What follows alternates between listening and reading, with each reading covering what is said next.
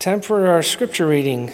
Uh, if you'd like to follow along, uh, New Testament, uh, page 187, Galatians, verse 1, chapter 10, and the second part will be page 94, John, verse 3, chapters 25 through 30.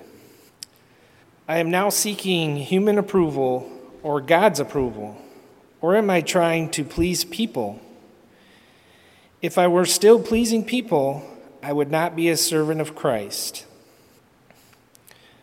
Now, a discussion about purification arose between John's disciples and a Jew.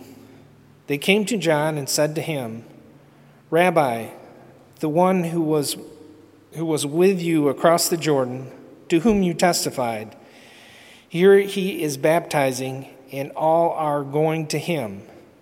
John answered, no one can receive anything except what has been given from heaven. You yourselves are my witnesses that I said, I am not the Messiah, but I have been sent ahead of him. He who has the bride is the bridegroom. The friend of the bridegroom who stands and hears him rejoices greatly at the bridegroom's voice. For this reason, my joy has been fulfilled. He must increase, but I must decrease. Well, I, I knew it must be a week that we're going to talk about joy because it felt like every single day a lot of painful, difficult things were coming up with people um, I had contact with this week, whether it was um, bad health diagnosis or, or mysterious, uh, you better get to the hospital and do a checkup tomorrow, um, or uh, car accidents, or all sorts of surprising things that would probably lead us in any direction besides joy. But yet, we got to talk about joy today. We've been going through a series called Growing Up, looking at Paul and his letter to the Galatians, where he's asking for them to get into God's Spirit, to grow roots deep down so that they might mature and develop uh, with the fruit of the Spirit. Things like love and this week, joy. And so Paul is calling us to a life of, of, of spirit focus that grows up into these things. And it might seem a little bit strange that we're, we're going to sidestep for a minute uh, and go to the Gospel of John for a little bit. Uh, but I wanted to, to really dig into something that Paul says at the beginning of his letter, which I think we can get lost in the fact that he's so frustrated and, and not pleased with the way things are going in the churches of Galatia. Uh, how they've quickly deserted him, how they, they're questioning whether he's even an apostle. They're starting to, to think that they got to do all these things to be a Christian. And it might have been an easy time to have gotten depressed and to have turned away. But Paul starts his letter with saying this, what we just read Am I now seeking human approval or God's approval? Or am I trying to please people? If I were still pleasing people, I would not be a servant of Christ. And so I think for Paul, his joy is rooted so deep into God's Spirit that even when those bad days come and, and people are against him and things aren't going the way that he had planned them, his life isn't kind of lived at the whim of other people's responses. And so I think that the Gospel of John gives us a very special model, glimpse, example of that kind of nugget, that, that truth that's lying there in Paul's letter to the Galatians. And so um, maybe you might recognize this context in John 3. It starts out saying, Now a discussion about purification arose between John's disciples and a Jew. Now, it doesn't have to be a Jewish discussion about purification.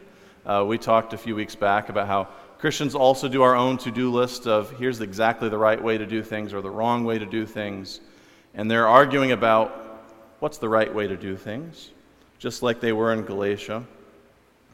And into that context of purification arguments, John is going to share with us about the fruit of joy. So, what's the problem? Yeah, there's this discussion of purification. But somebody comes up with some juicy gossip they come up with some news to share with John, and they want to see how John's going to react. What's his response going to be?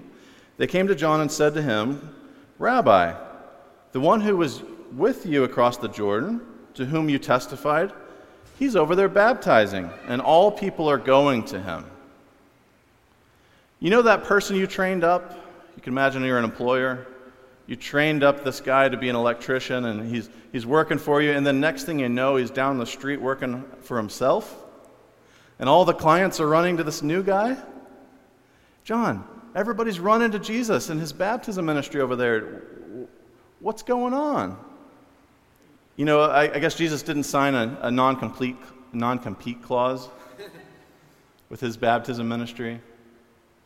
You know, you, you, you, go to your company and you say, you know, uh, I promise when I leave, I'm not going to immediately go and, and work for a co- competitor. And so John's crowd doesn't like it that Jesus has his own baptism ministry going on. And even worse, that all people are going to him. It's one thing for you to do that baptism ministry over there, but how dare you that everybody's flocking to him? And that might seem a little peculiar from our perspective that Jesus' gains are our own failures and that we're kind of in competition with whatever Jesus is doing over there. But sometimes we live that way. Sometimes the world looks and pursues its own desires, its own flesh, more than the Spirit of God that's at work. And we get into this comparison game. Uh, now, I've heard this quote attributed to Mark Twain a lot. You can go online, you search, Mark Twain said this, right? I can't find a single book reference for this. So I can't prove or promise Mark Twain wrote this, but something in the nugget of what is said, I think, speaks to people, and that is that comparison is the death of joy. And I think that, that statement speaks so meaningfully to some people that, like, I don't care who said it, I'm going to keep passing this statement on. And that's something about when I compare myself with other people, suddenly life doesn't look as good as it did before I started that comparison game. Now, I threw something out last week. If you remember, uh, if you were here last week, if you weren't, um, I, I did some news, Google News searches for stories on love, because we were doing the fruit of the Spirit on love. And one of those stories was Can fish experience love and emotions? And that was my goofy kind of example as one of the news stories. Well, there's actually a really interesting thing about how that one worked. They put a, uh, a female fish in a tank, and they put some like plexiglass or something in between it, and they put two different male fish on either side of it. So there's one fish on one side, one fish on the other. And whichever side the fish kind of gravitated towards, whatever mate she wanted, they did an experiment. Half of them, they let them take that mate, and the other half, they forced them to be with the other fish that they didn't choose. And what they found was they put these, these boxes of food, containers of food in there, one with a black lid, one with a white lid.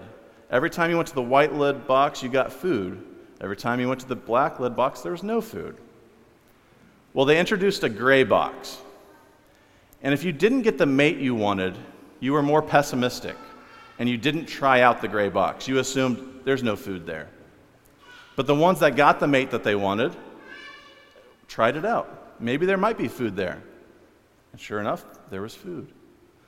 And so they, they were looking at this and saying, seeing how they could kind of heartbreak, so to speak. You know, that, that losing out on that choice that you had would hurt you and you couldn't be as optimistic going forward.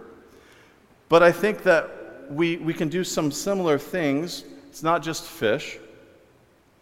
When we start comparing ourselves and thinking about what we didn't get and what others got, uh, research has shown that comparison leads to feelings of envy, low self confidence, depression. It reduces our ability to trust others. And comparing yourselves, sometimes you feel tempted of, oh, here's a good time to compare myself, of, oh, at least my life isn't this. And you compare yourself to people less fortunate, as if to get a little high off of, well, at least I'm not in that bad situation. But the cost of such little reward is that you're deriving your pleasure from other people's failures and misfortunes. And eventually it leads to a life where you start competing more and more. Because I got to make sure more people are below me so I can still keep that feeling of self worth, because I've put it in the fact that I'm above somebody else. And so that comparison game leads us nowhere that we want to go. And I think John gives a different perspective on life and on joy. And it starts here, the origin of it. John answered the people that came to him, and he said, No one can receive anything except what has been given from heaven. So for John, everything is a gift. It wasn't earned, it's a blessing, it's something to be grateful for. When, I'm, when everything is a gift, I stop demanding and I'm grateful. I stop feeling entitled. When everything's a gift, you open yourselves up to a path of joy, which has a different perspective on life. And here's how that perspective plays out John tells, tells them, You yourselves are my witnesses that I said, I'm not the Messiah, but I've been sent ahead of him. He who has the bride is the bridegroom, the friend of the bridegroom, who stands and hears him rejoices greatly at the bridegroom's voice.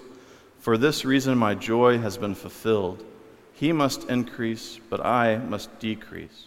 How many people want to go about their lives where every day is, it's my wedding day? I need it my way. Everybody else better fall in line. It's my special day. There's a lot of wrestling with that when you're raising little kids, but sometimes we, we keep that around with us into our adult years as well. Do you see life as your big wedding celebration, or are you just joyous to be a part of it? You're the friend who can rejoice at your other friends' blessings, at their good news, at their celebration day, and filled with joy for them. So, which friend are we? Are we that, that joy killing friend? You know the joy killing friend. You got good news, somehow they turn it into bad news. They've got a gift at that, right? It's good news turns into criticism. It, it comes into, oh, I have an even better story. Here's how I even have better news than your news. You se- they second guess your news. Um, someone close to me, when they were in high school, uh, they had a comp- competition at their school, some sort of dental clinic, or somebody put on this best smile competition and they won from their, their school and they were going to compete with some of the other schools. And the whole time they're going to dress shop for the special occasion their mother was asking now are you sure you won? You? Maybe you've had that person. Maybe they weren't so close in your family. Maybe they were a friend or a coworker. But that person that just took all of the joy out of the room and you can kind of test to know if you're that friend by how other people tell you stories. Do they start out like Oh, yeah, did, did we talk about that? I, I told you about that one, right? Uh, oh, oh, yeah, did you hear about? It's like secondhand stories, like maybe that's some safety. Uh, I'm not coming to you with the news that I'm excited to share. It's like, oh, well, yeah, I guess I'll talk about this news with you. Give yourself some, some security by distancing yourself from it. Or are you that joyful friend? Hey, guess what? Guess what I just did? Guess what just happened?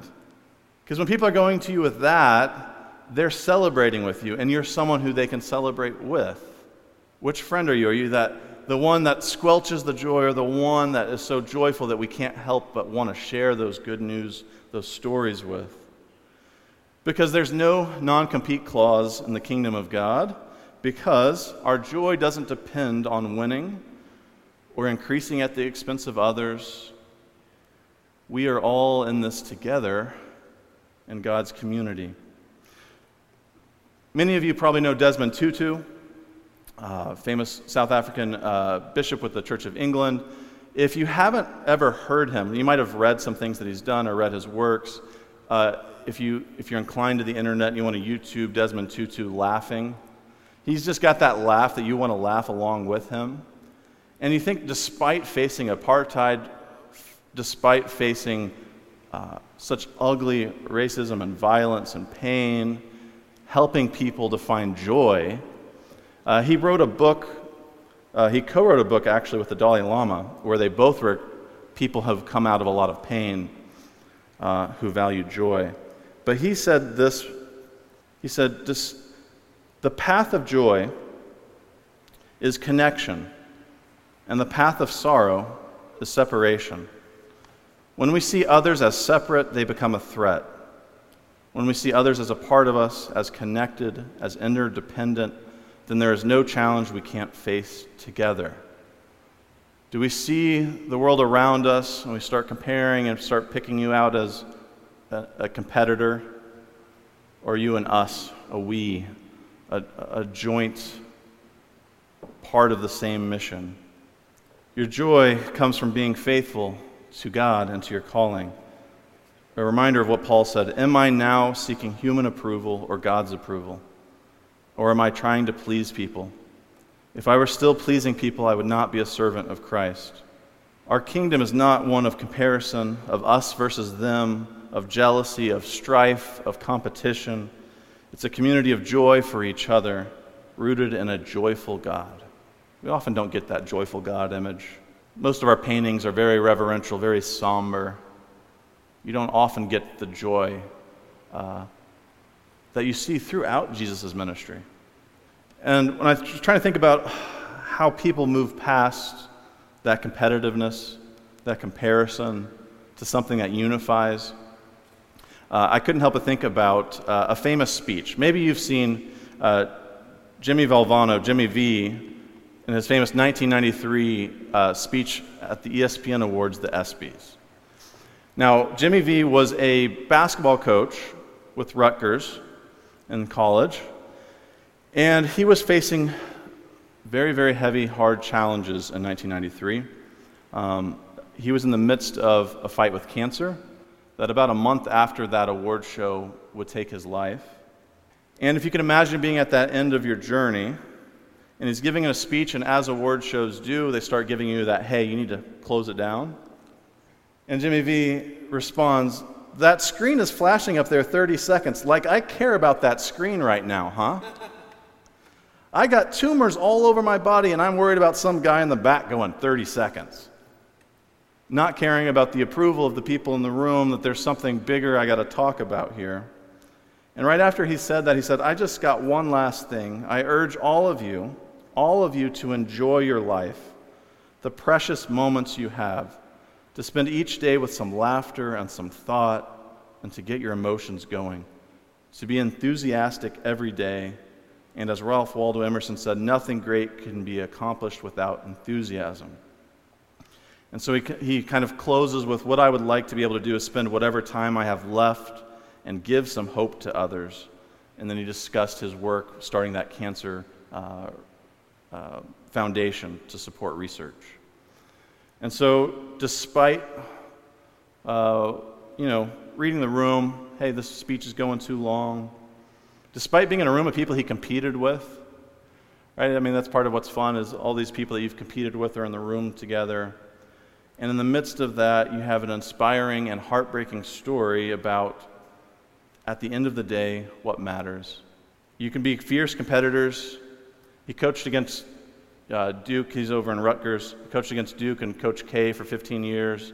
When he finishes his speech, Coach K is walking up and helping him go down the stairs with him. You know, these people that, that fought against each other realize that there's something bigger than us that's worth fighting for. And if that's true uh, physically, that's true spiritually.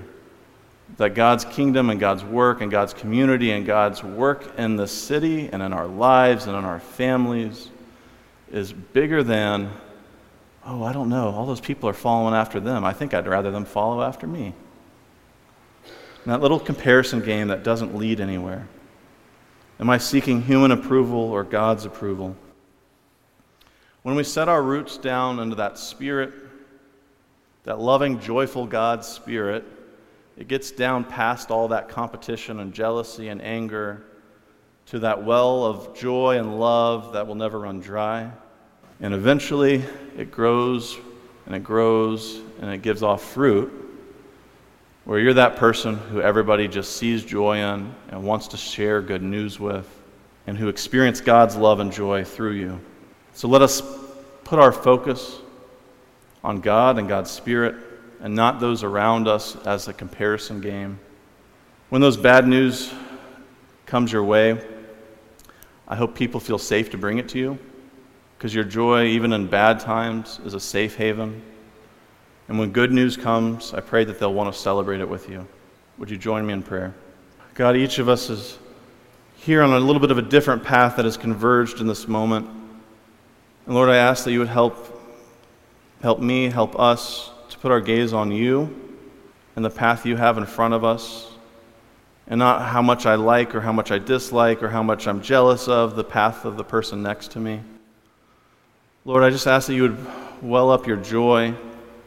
Lord, that the cynicism of our time might dissipate as we are hopeful and grounded in your presence, and that when, when good times or hard times come our way, we, we, we just respond identically, that it's just getting into your word, into your presence, into prayer, into worship, because you are worthy of all praise. Lord, thank you for the joy you've already given. Thank you for the joy that you will bring out today and tomorrow. It's in your name that we pray. Amen.